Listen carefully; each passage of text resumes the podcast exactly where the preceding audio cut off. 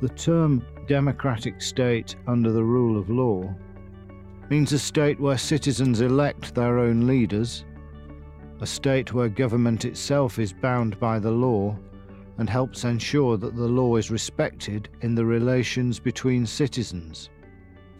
The law guarantees everyone's individual freedoms against contraventions by government or by other citizens. This can only happen if the legislature, executive, and judiciary are separate, and a crucial element is an independent court system which is truly accessible to the citizen. The rule of law does not come about automatically, and without constant effort and maintenance, it cannot continue to exist or cannot exist as more than simply words on paper. Constant commitment is needed, not only by the judiciary, of course, but also by the two branches of government, the executive and the legislature. The separation of powers is a doctrine of constitutional law referring to the division of government responsibilities into three distinct branches, limiting any one branch from exercising the powers of another. First, there is the legislative branch, Parliament, which is responsible for publicly enacting law and is accountable to the electorate for doing so. Secondly, the executive branch, the government, which includes the civil service, the police, and the armed forces. Without the executive branch, laws passed by Parliament cannot properly be implemented.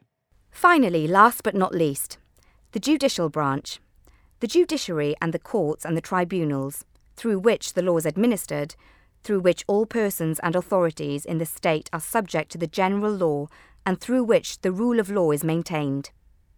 The three branches are functionally separate.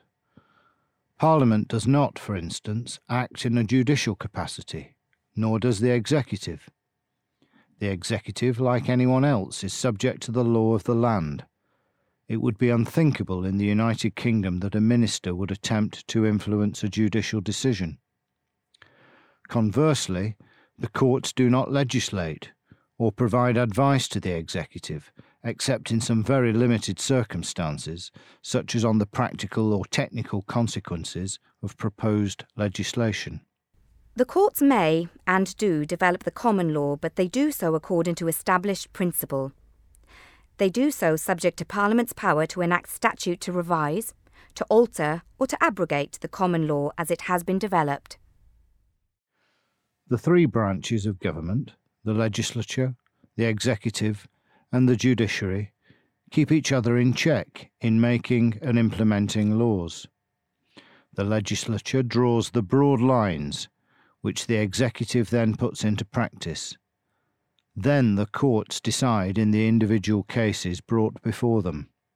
This balance also means that the legislature can adjust legislation following a court decision, after which the courts may be asked to interpret the new law and to apply it within the limits determined by the Constitution. This is an ongoing process. Under the rule of law, no one branch has the last word. One crucial consequence of the structural and institutional separation of powers is that the branches can come into conflict with each other.